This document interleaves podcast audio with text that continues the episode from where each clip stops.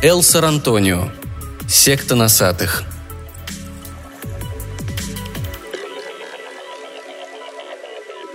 Первое литературное упоминание о секте встречается в трактате немецкого еретика якобы Месмуса, который я датировал бы приблизительно 1349 годом. В нем, помимо описания вспышки чумы в городе Брис, говорится, что несколько горожан видели в этот день две фигуры, мужскую и женскую, которые весело горцевали в окрестностях города, имея при себе внушающий ужас нос. Их изгнали при помощи факелов и клубов дыма. Потом, как следует из трактата, фигуры появлялись еще неоднократно, число их менялось. То две, мужчина и женщина, то три. К ним присоединялась фигура ребенка, но неизменным оставалось наличие носа. Текст сам по себе сильно разрушен временем и довольно путанный, но из него можно понять, что происходило это во время эпидемии чумы и резко прекратилось с последней вспышкой болезни.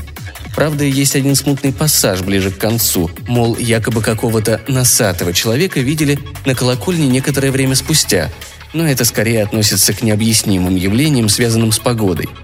Есть основания полагать, что секта зародилась задолго до этого времени. Скудные доказательства и краткие упоминания позволяют отнести его к эпохе расцвета Древнего Египта – есть даже легенда о том, что один из носов был найден в гробнице Рамзеса II, но никаких материальных свидетельств и вещественных доказательств тому не существует. Интересная история с малоизвестной картиной Агюста Ренуара, которую по причине добавленных после деталей считали поддельной. На ней крошечное усмехающееся существо, выглядывающее из-за фигуры ребенка, держит в руках маленький пляжный зонтик, и у этого существа виден искусственный нос, привязанный к лицу ремешками – Суть истории в том, что девочка, позирующая для этой картины, дочь Эмбрези министра, вскоре после написания картины умерла загадочной смертью. И вот мы обращаемся к настоящему времени. Здесь я должен заметить, что мой интерес к этому вопросу появился не вчера. Я довольно долго собирал материалы и в течение многих лет работал над своей теорией. Мой интерес к этому вопросу зародился во время войны во Вьетнаме. Я тогда был специальным атташе, сотрудничавшим с американской разведкой, и в мои обязанности входило отслеживать и контролировать черно-белые фотографии, приходящие со стороны врага. Это были фотографии, нелегально сделанные в концлагерях, тюрьмах и тому подобное. Я также хотел бы добавить, что в этот период я переживал личную трагедию. Моя супруга, остро переживавшая мое отсутствие, завела роман с неким молодым человеком и даже родила от него ребенка. Я искал утешение с головой, погрузившись в работу, и стал замечать на некоторых фотографиях то, что заставляло меня обращаться к ним снова и снова. То там, то здесь, то в самом уголке, то где-нибудь на заднем плане возле бараков появлялись фигуры с носом, искусственно приделанным к лицу. Часто фигура принадлежала мужчине, реже женщине, а иногда ребенку. Впрочем, порой идентифицировать пол и возраст было довольно сложно. Многие военнопленные от голода и болезни были так истощены, что половые различия стирались. Часто носившие носы находились возле братских могил, хотя не возникает сомнений, что они были живы. Я откладывал эти фотографии, полагая, что хотя мое начальство вряд ли может ими заинтересоваться, в них есть что-то необычное, заставляющее попристальнее к ним присмотреться. Фигуры эти ассоциировались у меня с неприятными существами с картин Босха, теми, похожими на птичек, у которых на лице фальшивые, напоминающие клювы носы. Моя коллекция подобных фотографий все росла, а вскоре те, где носы были, стали попадаться чаще, чем те, где носов не было.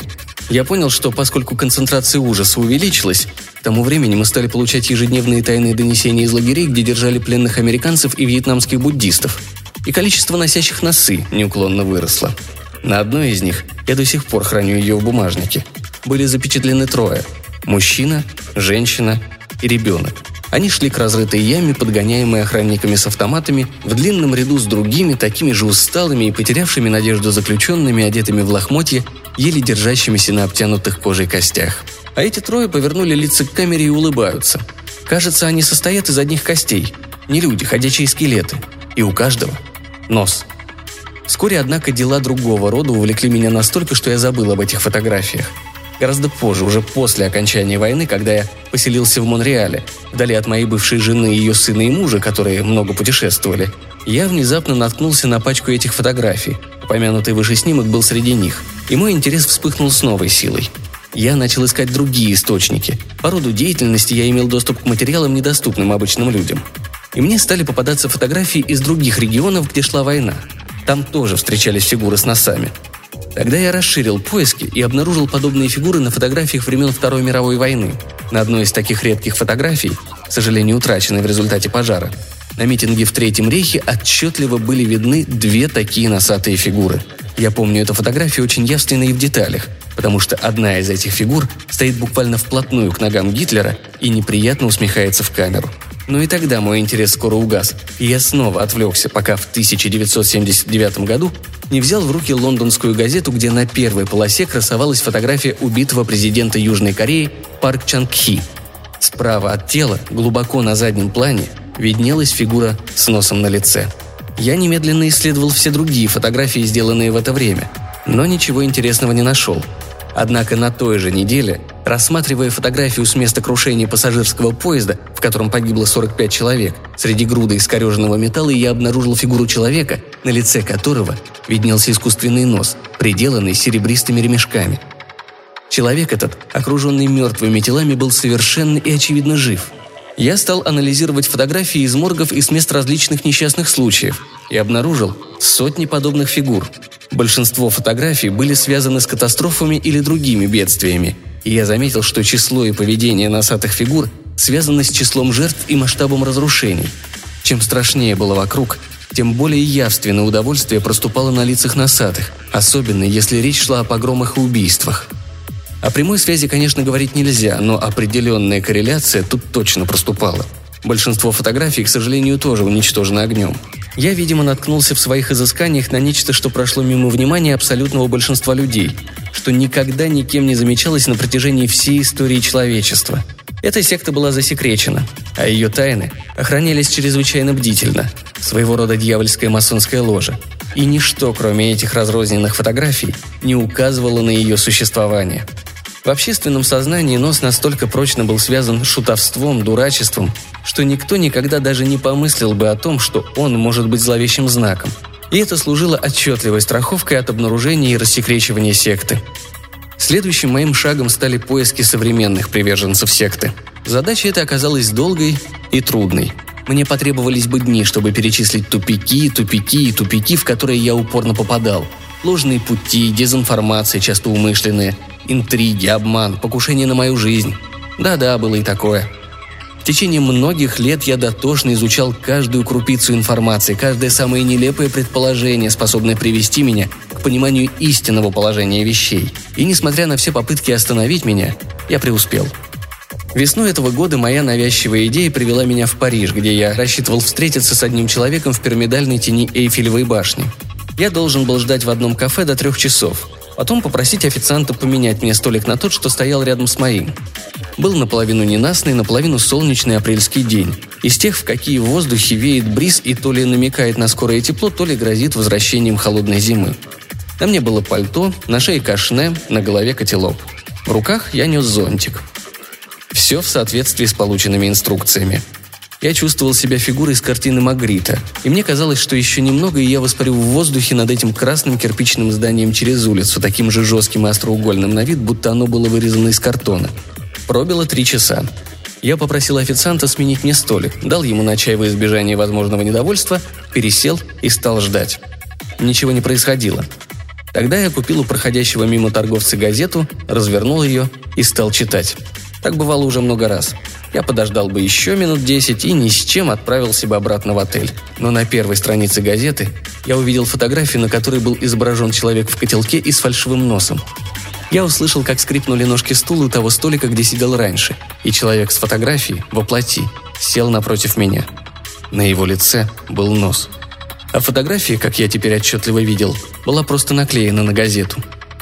«Я вижу, вы следуете инструкциям», сказал он на нейтральном, классическом, бесцветном английском, на котором изъясняются учителя английского во всех школах мира.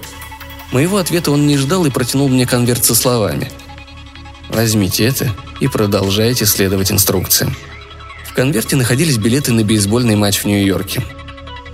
На следующий день я сидел на трибуне переполненного стадиона Янки. Ближе к концу рядом со мной образовались свободные места, чуть ли не восемь. Исход матча был предрешен. Хозяева поля взяли инициативу в свои руки, и многие зрители разъезжались по домам. Я делал небольшие заметки, и тут место рядом со мной оказалось занято мальчиком, который, как я полагаю, спустился сюда с более дешевых мест наверху. Только когда он ко мне повернулся, я обнаружил, что под козырьком бейсболки у него на лице нос. Криво улыбаясь, он вручил мне конверт и убежал. В течение нескольких недель у меня было несколько подобных рандеву в общественных местах. Театры, рестораны, лондонский зоопарк и площадь Пикадилли, трамвай в Сан-Франциско – Происходило все одинаково, по единому образцу. Посыльный, имеющий на лице нос, приближался ко мне и передавал конверт с билетами или указаниями, что делать дальше, без комментариев и объяснений. Я неукоснительно выполнял все, что от меня требовали. Моя навязчивая идея стала наваждением. Я был полон решимости разгадать эту тайну. Ложные носы стали встречаться мне повсюду. На дорогах, рынках, в магазинах. Словно их владельцы подставляли себе под ноги коробки, чтобы непременно выделиться из толпы – они преследовали меня, они проникали в мои сны. Мне снились мои родители, которые купали меня совсем маленького, наклонялись, брызгали на меня теплой водой из ванночки и смеялись. И у них были носы. Золотые носы, красные ленточки которых были завязаны у них на затылках. Однажды в Сиэтле, штат Вашингтон, больной от бессонницы, я видел галлюцинацию. В дверном проеме моего номера стоял человек, у которого в оловянной коробке был серебряный нос.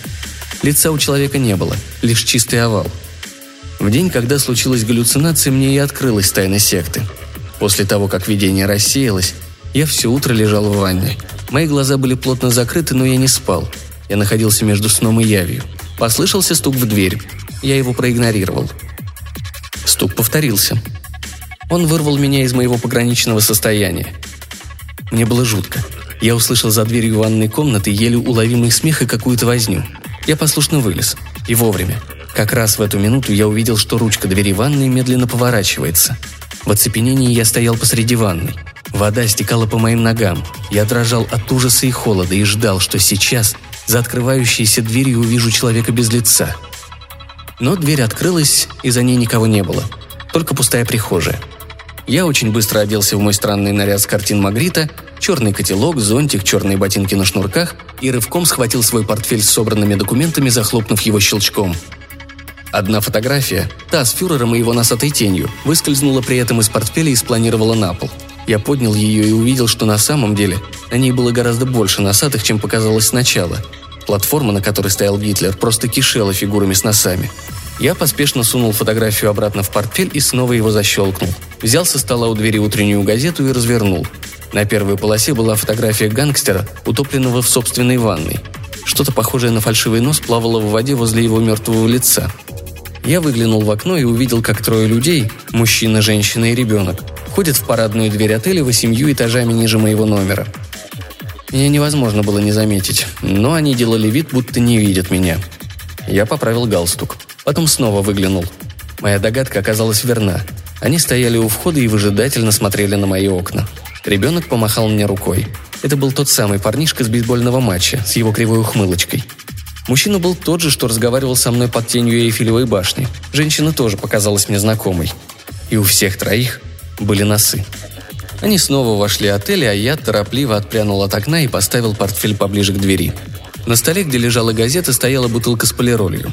Я отвинтил крышку и, отворачиваясь от ужасного химического запаха, начал расплескивать содержимое по комнате. Когда бутылка опустела, я сунул ее в портфель, вынул из кармана пальто зажигалку и небрежно крутанул колесико. Пламя вырвалось на волю слишком сильно, обожгло мне палец, и я попытался сделать его потише. Но у меня ничего не получилось, и вместо этого огонь каким-то образом попал на полироль. Наверное, произошел небольшой взрыв, судя по тому, как быстро занялось пламя. На мгновение я ослеп, а когда зрение ко мне вернулось, увидел, что комната со страшной скоростью наполняется дымом. Я услышал с улицы тревожные голоса, вопли и призывы на помощь.